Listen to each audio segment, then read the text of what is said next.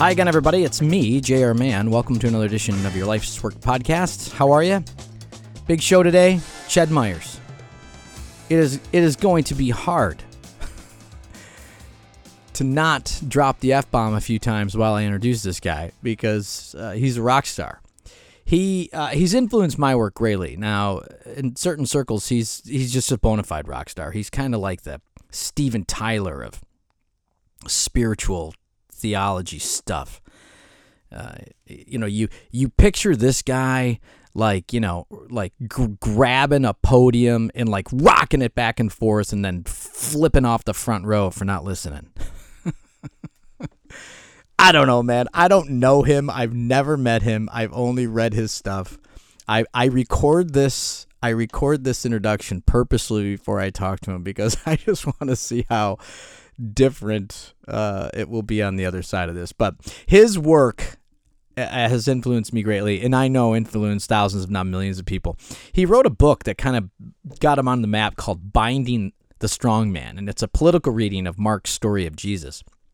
And it's just great shit. If you are into Jesus and into that kind of political reading and really understanding Jesus out of the Disneyfication or the unicorn and fairies Jesus that we've all grown up with, um, you're going to get a real shot at who Jesus is through this book. He also there's also a book that slides alongside of Binding the Strong Man that um, he put out to kind of help us normal people into Mark, which is called uh, "Say to This Mountain." It's just an easier, more digestible version of Binding the Strong Man because Binding the Strong Man is like like spiritual chemistry and then his his second book um, same topic but just a, a, little bit more easier to understand not that the first book is not i think you should buy it you definitely have it uh, anyway, he's a speaker and writer, and uh, he's got uh, you know programs. You can, you can go hang out with him. I'm pretty sure you can. And we'll, and we'll ask him. And he's and he also's got a project burning right now that I think they're about to publish, which uh, speaks very um, poignantly to the times that we're in. So, listen, this is a guy that I'm nervous to talk to. Imagine me nervous to talk to anybody, right? I'm super, super nervous to talk to this guy right now, but uh, really looking forward to it. I'm blessed to have his time. Here is Ched Myers. Okay, so we're, I mean, this is like crazy times pandemic, social unrest what what are we doing here? Like you know, there's so many voices happening right now, and I would imagine you know some of the kind of the cadence of what you're seeing, particularly in this country, are things you've seen before. Um, eh, you know, obviously different circumstances because you know, given what happened in Minneapolis a few weeks ago, it's absolutely horrid, obviously, but what is that one thing you know you you you've been telling people or talking to people about the what to do in times like these. Well uh, yeah i'm 65 and uh, so this uh, last month was the third time in my life that i've seen the city of my birth los angeles um, in flames because of um, rage over police uh, violence against black men. Uh, first time was 1965, the Watts uprising. Second time was 1992, uh, the Los Angeles uprising, which was the largest civil disturbance in the history of the U.S. Um, and uh, and now this, you know, the latest string and latest example, George Floyd, in, a, in a yet another string of of uh, violations and violence. So um, it ought to be pretty clear to anyone who's paying attention that um, that we are we are haunted by the history and legacy of uh, dehumanization of black people and violence against black bodies uh, in this country. Um, I, I, was uh, impressed uh, that the the pastor who is um, at Ebenezer Baptist Church um, was talking about this and talked about the fact that uh, we're we're dealing with a, a double pandemic. Um, and that is um, COVID 19 and 1619.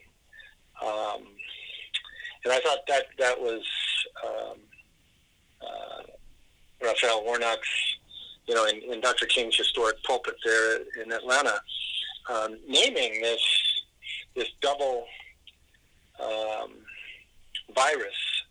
Uh, not only the, the coronavirus that has us all locked down, but in a in a more profound way, the way in which the, the virus of racism, which landed on the U.S. stores shores in 1619, we just commemorated the 400th anniversary of that last year.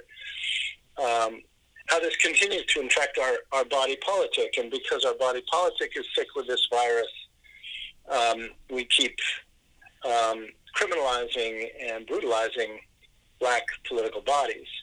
Um, so, you, you, know, the the corona pandemic has um, allowed a lot of folks to kind of take a a, a, a pause and, and look at how we live individually and collectively.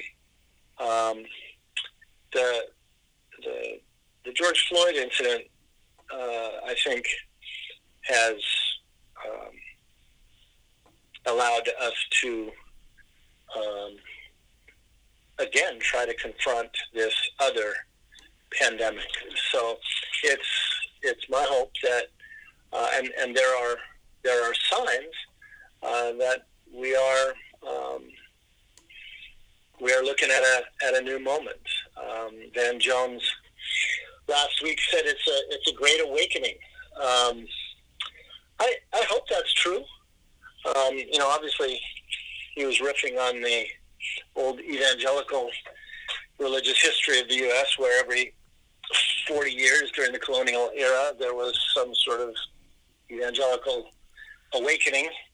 Um, the Puritans and the Methodists and so on. Uh, is this another great awakening? Um, it has the signs of that right now. Um, a lot of people are, are paying attention. Um, it's also true that white folks um, have a short attention span. Um, one of my favorite signs being held at these rallies is uh, George Floyd isn't a wake up call. The same alarm has been ringing since 1619. Y'all just keep hitting snooze. Right. Um, and uh, you know, we, we we carry a lot of privilege as, as white folks in choosing to think or not to think about race. Um, Black Lives T-shirts uh, can be taken off as easily as they can be put on. Um, we can carry protest signs till we're tired and then put them down. Uh, that's those are signs of our privilege, and so it, it, you know we're in a struggle, as we always are, between the um, the ambivalence of privilege and the um, and the awakening. Um, so I think there are signs that there's a huge awakening. It's certainly evident in the media. It's evident on the streets. It's even evident among um, some political personalities and, and structures. Uh, the fact that we're having conversations about um, defunding the police is, I mean, I, I would not have anticipated that. Yeah. Um, right. Two months ago. Right. So, so it's a, it's a really, it's, it's a good time. Um, I, I really uh, resonate with um, the notion that um, you know this isn't things aren't getting worse; they're just getting uncovered, um, and and and so I, I, think we need to keep keep trying to uncover things. That's uh, that's an appropriately po- apocalyptic worldview from a biblical point of view. Yeah. Um, so yeah, in- interesting times. Yeah, you um, you know, obviously radical discipleship is kind of your gig. How in uh, in in the introduction before you and I started chatting, I talked about binding the strong man, and then uh, say this to or, or say say to this mountain, how does radical discipleship kind of fit into this moment of protest for people that are hanging their hats on Christ, or even for the evangelicals for that matter, that at times seem to be you know head stuck in sand on a lot of these issues? What what is the advice or the kind of the fuel or methodology to the radical discipleship um, you know movement or disciple who just wants to do something but also wants to really hold to the tenets of what you know jesus gave us well you know the the genealogy of, of radical discipleship is both very old and relatively contemporary. It's old in the sense that uh, the history of Christianity, and for that matter, the history of um, uh, the, the, Jewish people in the Hebrew Bible, is constantly marked by um, prophets and um, troublemakers who keep trying to bring people back to the root of their faith, right? That's what the word radical means. It comes from the Latin radix, which means roots. And so um, we, we you know, the, the, whole history of, of the people of God, both Jewish and Christian, is um, marked by chapters of renewal that is usually sparked by people who are trying to go back to the roots um, in a moment where the people have, have forgotten what this vision is all about. And this is usually as a result of some sort of apostasy around um, disparity between rich people and poor people, or violence of one people against another, or oppression or exclusion of some kind or another. Um, those are all classic expressions of um, worshiping idols. Uh, so, so you know, whether it's uh, the Desert Fathers and Mothers of the fourth and fifth centuries uh, during the Roman Empire, or it's the Franciscan movement of the 11th century, or uh, the Anabaptists of the 16th century, the Radical Reformation, or the Methodist movement of the 19th century, or the Catholic Worker movement of the 20th century. It, it, you know, you have always the edges of conscience uh, in in the church that are trying to call uh, believers back to their roots. Now, in in um, in the mid 70s, 1976, there was a major evangelical gathering in Lausanne, Switzerland, um, which attempted to you know make this big declaration um, calling for the whole gospel for uh, the whole person for the whole world. And that was a good soundbite, but um, evangelicals in the mid 1970s weren't actually embodying that. They right. were quite content to overlook um, racism. They were um, quite content to overlook the ongoing wars in Indochina. They were quite content to overlook the disparity, uh, economic and social disparities in the U.S. Uh, and so at that point in the mid 70s, uh, a group of evangelical, quote, radicals, that is, people wanting to uh, revisit the roots of faith, um, started calling for uh, a, a, discipleship to go to the roots. And that's where the, the contemporary term radical discipleship comes from. Now, I have the great privilege of being um, called to the faith and mentored by some of the original authors of that call to radical discipleship. And um, I'm uh, both sad and proud, I suppose, to say that it has never actually gained traction as a popular soundbite, uh, which is probably good. It hasn't gotten commodified. Nobody's made any money off of it. right. Um, but it, the, the, the, phrase radical discipleship is still the, the sort of flag under which I march because it's it seems to be um, accurate. That is, um, it calls us to go to the roots of things, not only um, the roots of our tradition, our faith, but also the roots of the issues that we face. So we're not just reacting to symptoms, but we're trying to get at root causes. So that seems an, an accurate vocation. Um, and I like the term discipleship because it has to do with practice, right? It's not just yeah. doctrines we hold in our heads or spiritual thoughts we hold in our hearts, but it has to do with what uh, our hands and feet are about. And and I like it because the root word is is discipline, um, and and discipleship to be sustained over a long period of time takes both um, spiritual disciplines and economic disciplines and social disciplines. Um, and and so to me, there there is no better um, short description of what Jesus calls us to.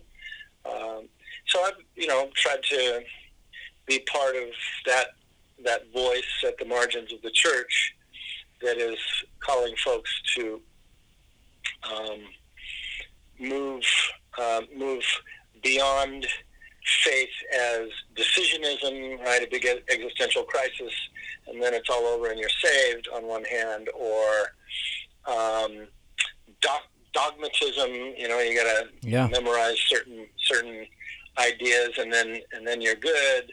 Or denominationalism, right? You just kind of cruise along um, in a church, but but it's not really doing much to change your life. I think discipleship is, is a much better way to understand the meaning of faith today. So yeah, um, yeah, that's that's why we orient our work that way.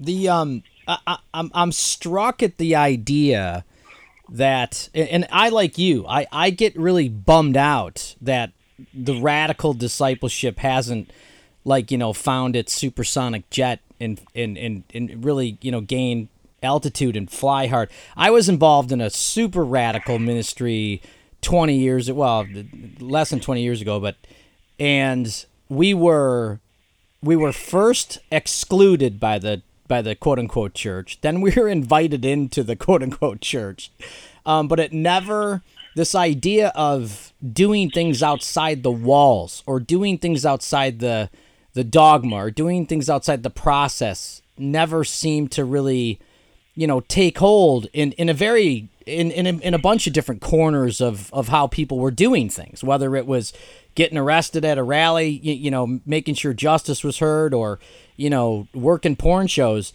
It, it it's it's uh it, it is amazing to me. Why do we struggle so hard to just engage that radical discipleship and allow that thing to breathe? What is that Well, I mean, there, there's nothing new about that, folks. Uh, you, you, look at the call of Isaiah famously in Isaiah five, where he's uh, has has this vision in Isaiah six, I guess it is, um, of of the temple being filled, and then receives the call, and the call is very clear. Um, people are not going to have eyes to see uh, what you're trying to show them, and people are not going to have ears to hear what you're trying to tell them because if they did see and hear it, they would have to change. Um, so that that's kind of an old diagnosis of of um, human stuckness that um, to you know whether it's mystical illumination or political consciousness um, or preferably both, both demand that we change businesses as, usual, personally right. and politically. And, yeah. and that's, that's hard for folks, particularly hard for comfortable folks. And let's face it, in, in North America, most white Christians are uh, fairly comfortable. Yeah. Uh, so, so there's a lot of resistance to change, but that, you know, our tradition the prophetic tradition in Scripture, in both Testaments, is well resourced to to deal with that because um, that's that's been the case. So we, we have a discourse of repentance, which, as you know, means to turn around um, and change. We, we have a discourse of self-examination. We have a, a discourse of uh, listening to the voice of the outsider. It's, it's right at the core of our tradition. So we we shouldn't have as hard a time in our churches as we do um, trying to embody that. Uh, but you know, our churches are institutionalized over many, many uh, centuries, and we've um, spent a lot of um, theological um, energy trying to suppress um, that part of the gospel that challenges us directly. Uh, we've we've domesticated the gospel, and so uh, you know one of our tasks in the radical discipleship movement is to try to undomesticate the gospel so that we can be undomesticated by the gospel, and that, that that's why these rereadings of scripture are are so important. Um, as opposed to a lot of post evangelicals who become disillusioned, and there's lots of reason to, to be disillusioned by our churches. Um, but uh, they just kind of react and throw throw the whole tradition out rather than struggling for it. Um, right. And uh, and so you know, even though people tend to see folks like us as troublemakers, um, we we are we, we do understand ourselves as fighting for the heart and soul of what it means to be church. Yeah, yeah. The if um, it, you know, and you run in, I mean, you run obviously in some pretty wild circles. If people are out there, the disillusioned, and perhaps you know they're listening to you, or they're listening to me, or they're you know you know Shane Claiborne fans or you know whatever. Are there people out there that you would recommend folks that are in transition or transformation of their own faith or you know they're like F it, I don't want to go to church anymore. Are, are there are there a few folks off the top of your head that you could share with people that hey go read, hey go listen to? Well, I'm I'm sure that you've spent quite a bit of time helping folks connect up with voices like that. I, I think more important than finding a, a, a guru or a, or a prominent voice is to ask yourself, and now I'm talking particularly to the so-called post-Christian, um, to ask yourself, all right, it's, it's one thing to um, deconstruct a tradition that has been problematic or has been oppressive or has been um, with which you've become disillusioned. But the real challenge is what are you going to replace it with? Uh, how are you going to reconstruct yeah. a faith? And and I find a lot of um, uh, folks who are exiting from church um, are just kind of sliding on that question and keep licking their wounds about how the church hurt them or how they just can't buy X, Y, and Z anymore um, but aren't really asking the question, okay, so you don't believe that. What is it that, what are going to be the structures of, of your convictions? Um, now, my, my uh, teacher, James McClendon, great uh, narrative theologian of the last quarter of the 20th century, Baptist theologian, um, talks about faith as the examination of one's convictions um, not not one's opinions about God or about life or about heaven or whatever. Um, he said opinions are cheap; you can change them, and nothing else in your life has to change. Um, but convictions are what we live by, literally. Uh, and if you change your convictions, you actually have to change how you live.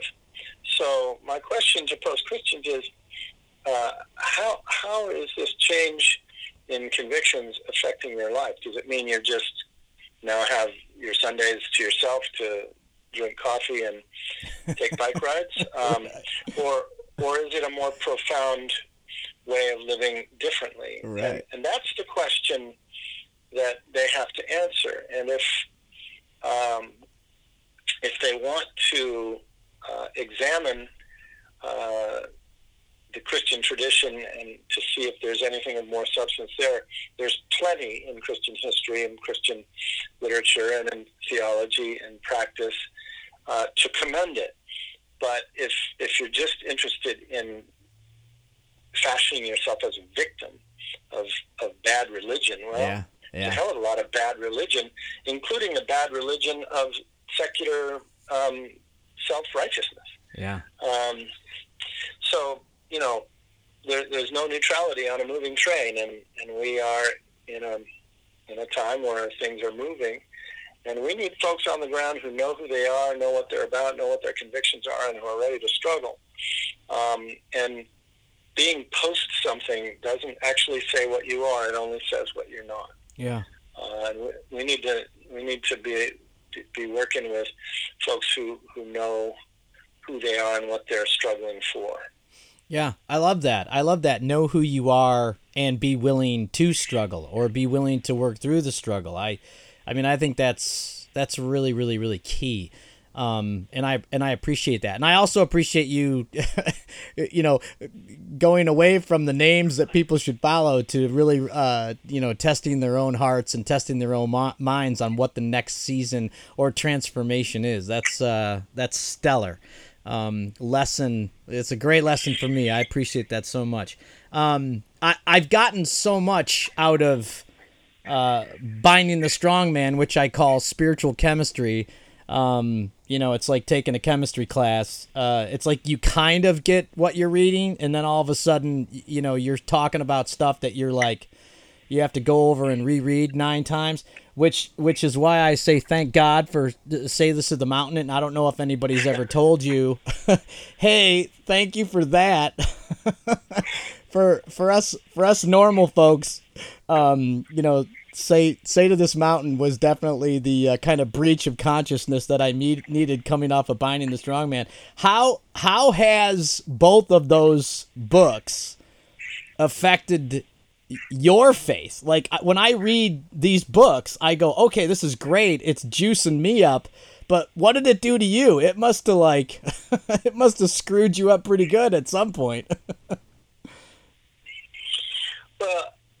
you know, um, I wrote the the original commentary on Mark's Gospel, Binding the Strong Man, um, at a stage in my life where I was deeply involved in discipleship community and social movements, um, and that that book came out of the perspective of uh, in in the mid '80s of um, folks who, who were trying to bear witness um, within the American empire to the values of nonviolence and economic justice and um, racial equity and so on.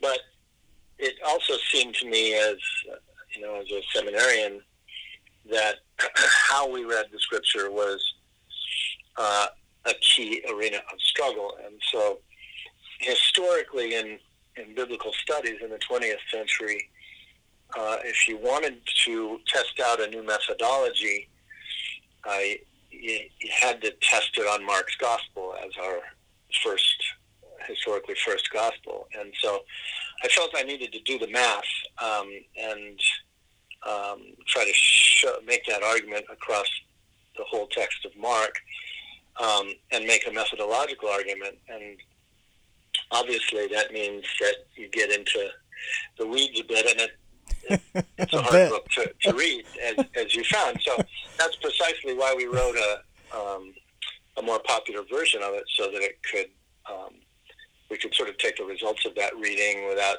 having to show all the math exegetically and so on. And uh, and and, so, and then I teamed up with some colleagues to do that. But between those two books, Binding the Strong Man and Say to This Mountain, um, I wrote a book called Who Will Roll Away the Stone, which was really part two to Binding the Strong Man. Right, right. Which um, which focused on okay, this is what I think this means for me and for us in this context, in this historical moment. So I wrote that book um, during the first Gulf War in 1991, during the Los Angeles uprising that I mentioned a while ago um, in 1992, and during the Columbus quincentenary, the 500th commemoration of Columbus landing in the Americas. Those were three sort of moments in the first half of the 90s, um, which were kind of apocalyptic in the sense of unveiling things. Um, and so I wrote this book about what I think radical discipleship means for North American Christians. Um, that's that's a book people didn't read because it was too practical. People like the Bible. People like the Bible study, but they didn't much like the application. Right. Um, right. So, but that was a trilogy of books uh, over the space of about ten years, in which I, I tried to say, you know, with the newspaper in one hand and Mark's gospel in the other hand, how, how do we make sense of things both personally and politically? Yeah. Uh, since since that time, I've tried to now drill down on particular aspects. So, um, wrote a book on economic discipleship um, in 2001 called Biblical Vision of Sabbath Economics. Um, a book on restorative justice and peacemaking and nonviolence in 2009 called Ambassadors of Reconciliation, and a book on immigrant justice um, in 2012 and finally in 2016, a, a book on uh, what we call watershed discipleship, which is um, a, a, book about uh, eco justice.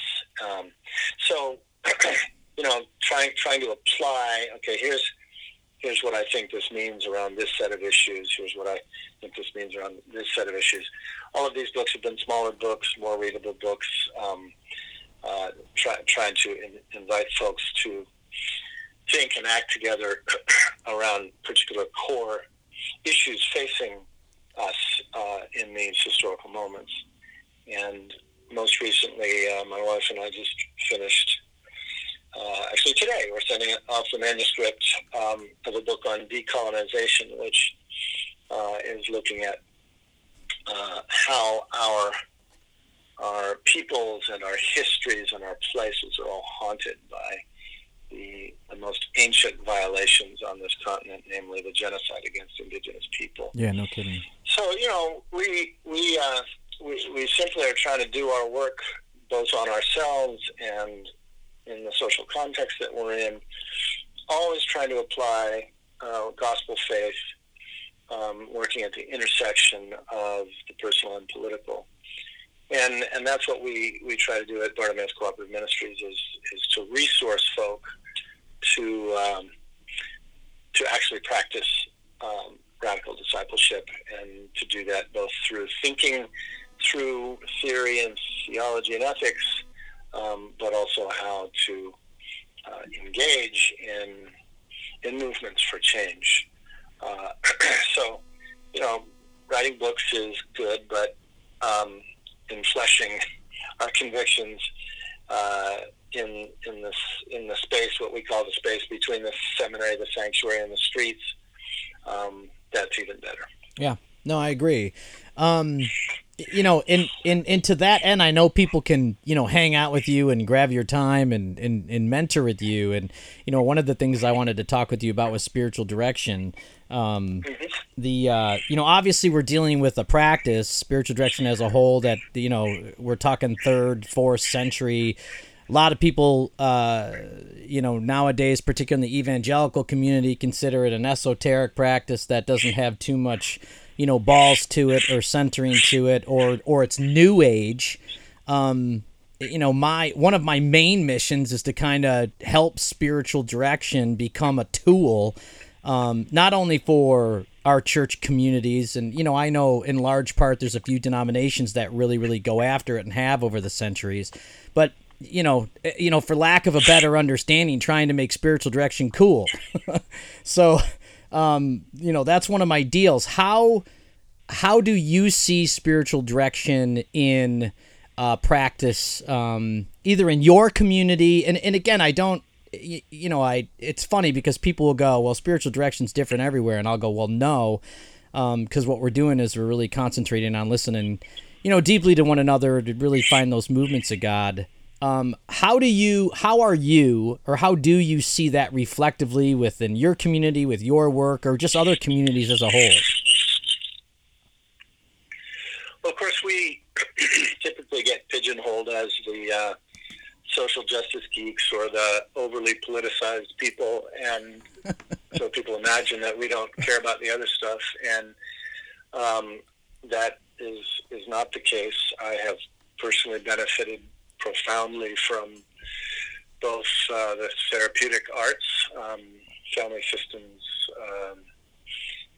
practice and theory is really important to how I understand uh, the self as well as society, um, and also through spiritual direction.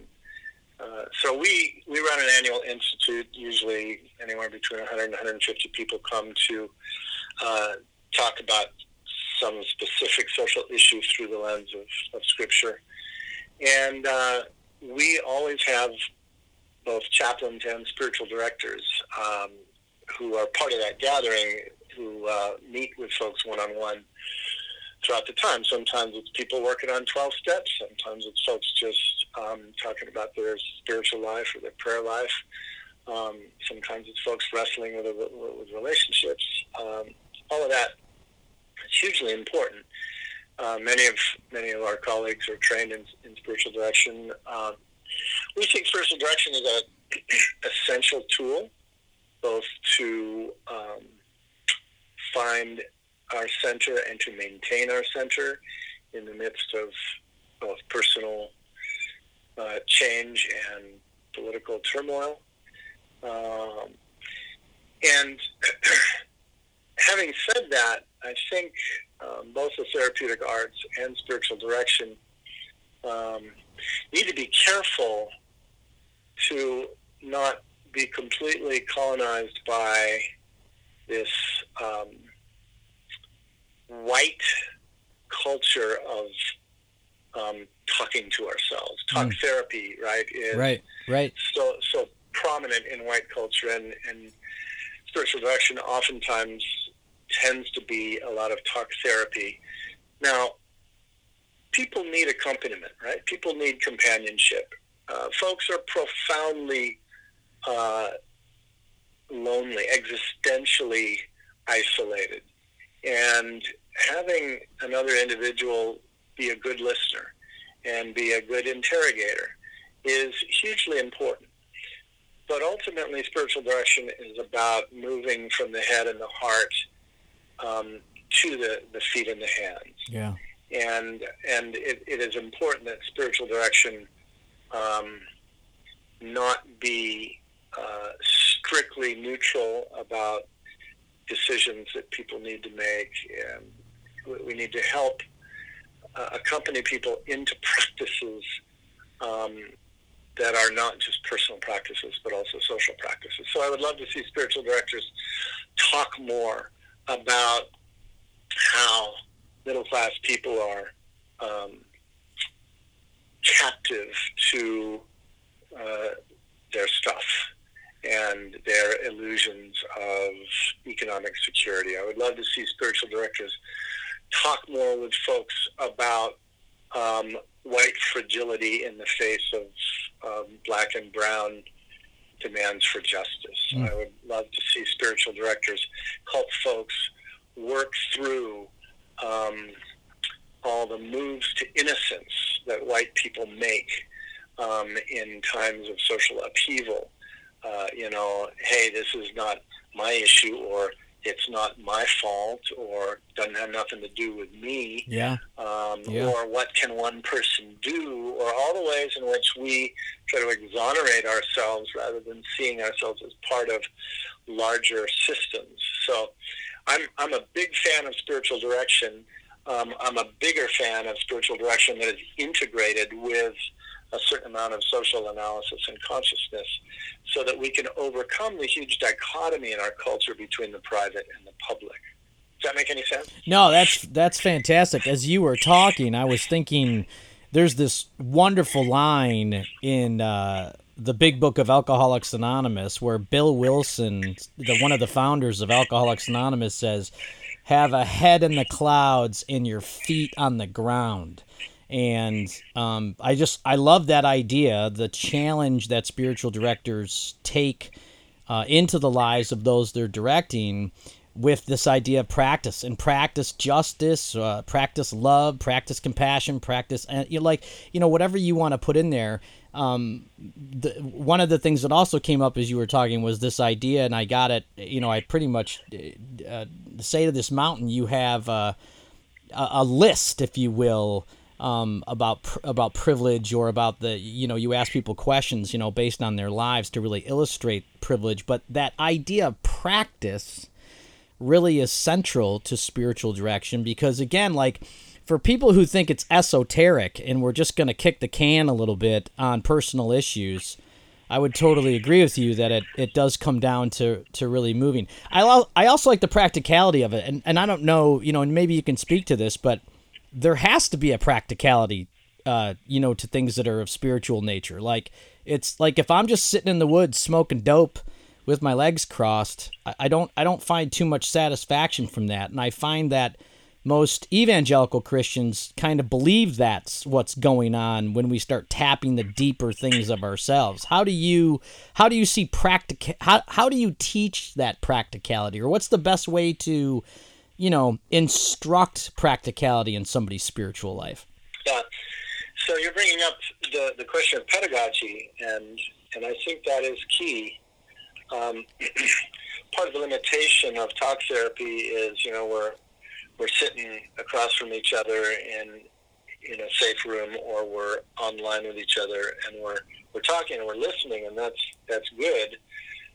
But more traditional forms of pedagogy, right? The term pedagogy, as you know, means um, walking together and you know wrestling through issues as you walk right? It's an ancient notion. And you certainly see it in jesus right? He teaches his disciples as they're walking into shitstorms of opposition right. um, as they're crossing storms as they're um, facing uh, rejection he's kind of using these object lessons of conflict and um, sometimes pointing to nature, but they're moving, right? They're heading from Galilee to Jerusalem. Yeah, they're on yeah. a mission to ultimately confront the roots of their discontent.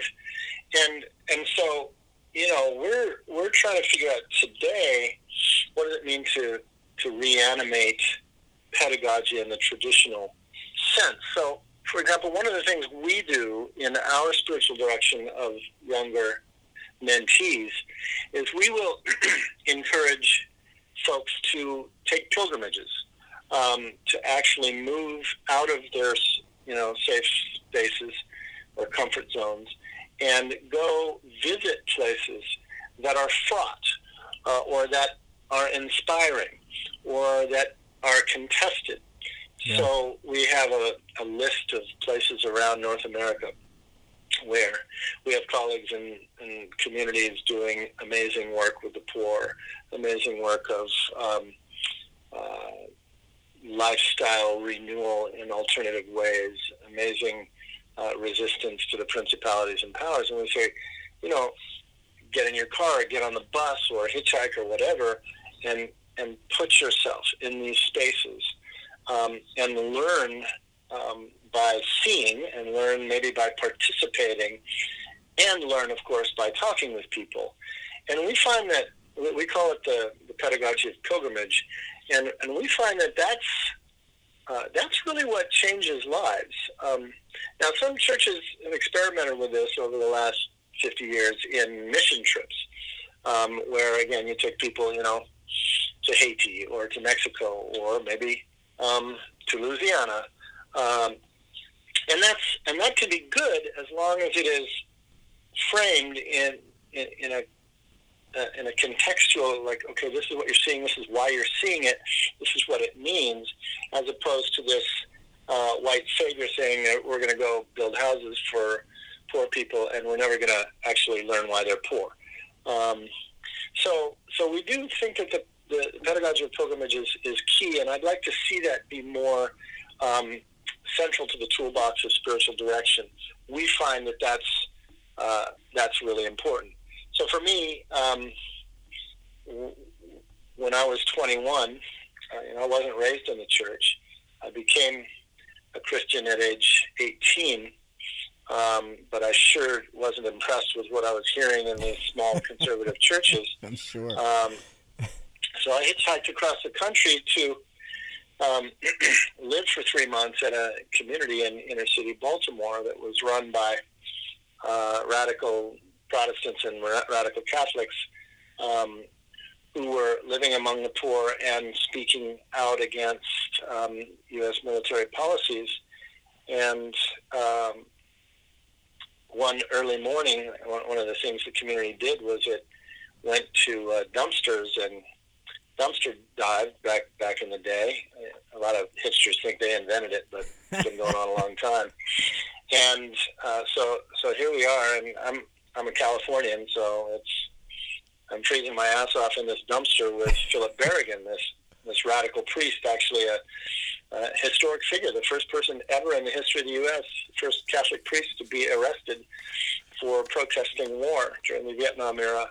Um, and he's this grizzled old Irish Catholic, um, and we're sitting in the dumpster um, sorting through these rotting, you know, zucchinis, and um, suddenly whirls around and, and looks at me and says, um, uh, Where, "Where's hope?" He said, you know, and I'm thinking, "Oh my God, uh, what does he mean? Where, where is Christian hope?"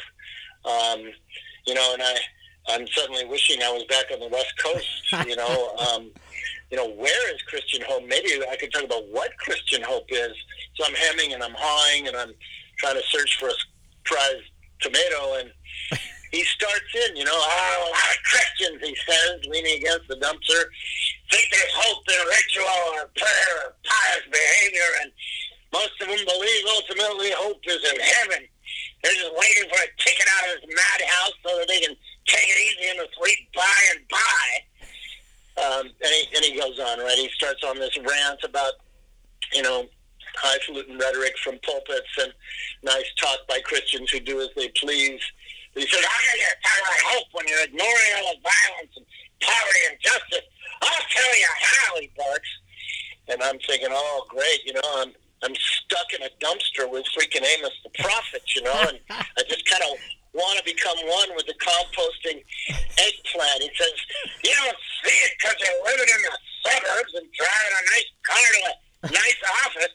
Real hope doesn't hide out from the contradictions in yourself or your society, doesn't insulate itself from the desperation of the poor.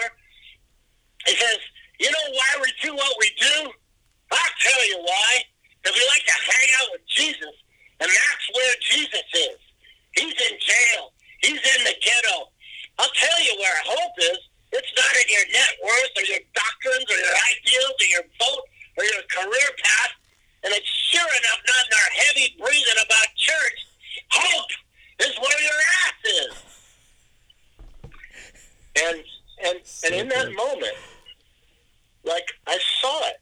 Like it's what it's where we stand. It's it's incarnational, and it's nothing less. If if we're talking about hope, but we're not engaged in the midst of the hopelessness, if we're saving our asses, um, you know, it, it's it's hard to speak about hope, and that that was just such a catechism in that dumpster that day. Yeah, man. Um, hope hope is where your ass is. Hope is where your hope ass is. Where your ass is. You know, that, that's so good. That's uh, God bless Phil Berrigan of blessed memory. He uh, he taught me this, and it's it's been very very central to trying to integrate uh, practice and spirituality and faith and conviction. Yeah, yeah. It's um, you're you telling that story uh, literally brings tears to my eyes because I think we all have a Phil in our lives. Mine was a dock worker from Cleveland, Ohio, named Tommy Cusick, who uh, about did the same thing for me when I was 18 years old. I wasn't in a dumpster. I was uh, sitting next to him very begrudgingly in a Catholic church that he had it, it, it, insisted I go to and pray with him.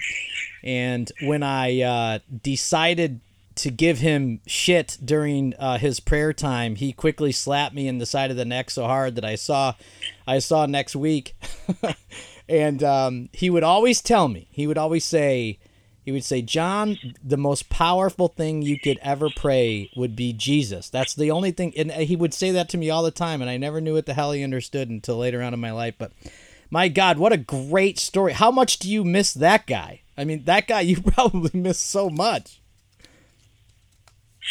Yeah, and that's where part of the culture of church we're trying to reconstruct is one that um, has a social ecology of intergenerationality and ancestry.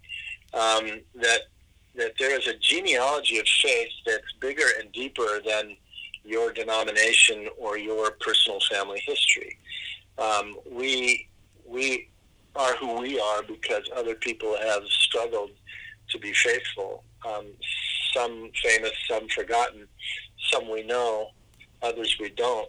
But for the ones we know who, who have been that guiding hand, it's important that we have a, um, a consciousness of that genealogy, that we honor that genealogy, uh, and that uh, and that we figure out ways to to live in consciousness of what Scripture calls the cloud of witnesses that surround yeah. us. Yeah. Um, saints and, and, martyrs and, and prophets, um, and including the, the people who have been real in our lives. Uh, so we, we work hard in our at our institutes. We always have elders, um, and we honor them, and we have them come and just sit and be elders. Um, we we work with a lot of younger folk. Of course, everybody seems younger to me right now, but um, we, we work with a lot of 20 and 30 and 40 somethings. And uh, what most folks like that don't have in their lives are are elders. Um, yeah. They they oftentimes don't don't have their own grandparents. Um, they uh, they don't have people of that generation. Or if they do, they, they don't know how to talk to them. And you know, human life is constructed ecologically to be intergenerational. We're supposed to have old people and young people. It's just healthier. Um, and we, you know, our churches are actually one of the last places left in society where there's a modicum of intergenerationality, but we don't employ it. We don't recognize it um, more than in rather trivializing ways on, on Mother's Day or whatever.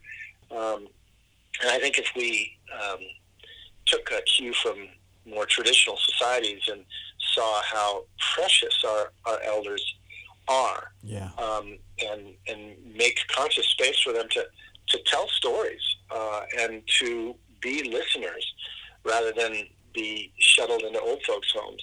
Um, we'd we'd be in, in better shape. And our churches are one of the last places where I think we could actually have a chance to do that. Uh, so when hipsters bail out of church, well, you know, you you, you think you're going to cons- construct a, an alternative culture and an intergenerational social structure um, overnight in your lifetime? No, you don't. You don't invent culture. Um, culture is older and wiser than we are, and we have to figure out how to rebuild culture and not just invent culture. That's so good so so damn good. Thank you for that. Um, we're we're running out of time here, and I want to make sure that we go back and talk real quickly about the project that you guys sounds like you're mailing off today. Um, do you guys have a working title for the new book? And give us a snapshot of what we're gonna read here. Yeah, thanks. We hope it'll be out by the end of the year. The title is "Healing Haunted Histories: A Settler Discipleship of Decolonization," and it tackles the oldest and deepest injustice on the continent, violations which inhabit every intersection of settler and indigenous worlds, past and present, wounds that are inextricably woven into the fabric of our personal and political lives. And in the book, we try to build capacity for healing those wounds through decolonization as an inward and outward journey. So we look at issues of indigenous justice and settler responsibility through the lens of my wife's Mennonite family narrative. Mm. And we trace what we call landlines, bloodlines, and songlines. Oh, cool. Um, from the Ukrainian steppes to the Canadian prairies to the California chaparral. In the case of her clan's immigrant travails and trauma, their settler unknowing and complicity, traditions of resilience and conscience. Uh, so it's sort of part memoir, part social, historical, theological analysis, and part practical workbook because we're inviting the reader to look at their own um, landlines and bloodlines and songlines to find out how their people have settled on this land and what it means to understand those histories and landscapes and communities and how we're haunted by the continuing history of indigenous dispossess- dispossession. Um, how do we transform our colonizing self perceptions, lifeways, and structures today? And most importantly, how do we practice restorative solidarity with indigenous communities today? So we're, we're really excited. It's a, it's a major piece of work. Um, we think it'll be a good uh, sort of primer and catechism for folks um, who really want to dive deep into um, both their their own um, formation and deformation, uh, and you know how, how to really em- embrace um, a different world that, that we need to build because ours um, is uh, falling apart rapidly. yeah, uh, to say the least. Right. Well, I uh, I look so, I look forward. I look really really forward to that. I mean, that's uh, that's exciting. If people want to hang out with you, uh, share your vibe, uh, just you know, sit under some of your great mentorship and teaching, where can they go to tap in very quickly? Yeah, we've got two websites. One is chedmyers.org. Uh, the other is um, BCM, uh, standing for Bartimaeus Cooperative Ministries, bcm-net.org.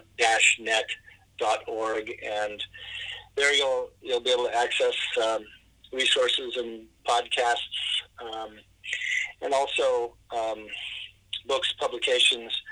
Uh, you'll be able to find your way to our annual institute that happens every February out here in the Ventura River watershed. Um, always welcome uh, new folks to to come and try to figure out your discipleship between seminary, sanctuary, streets, and soil.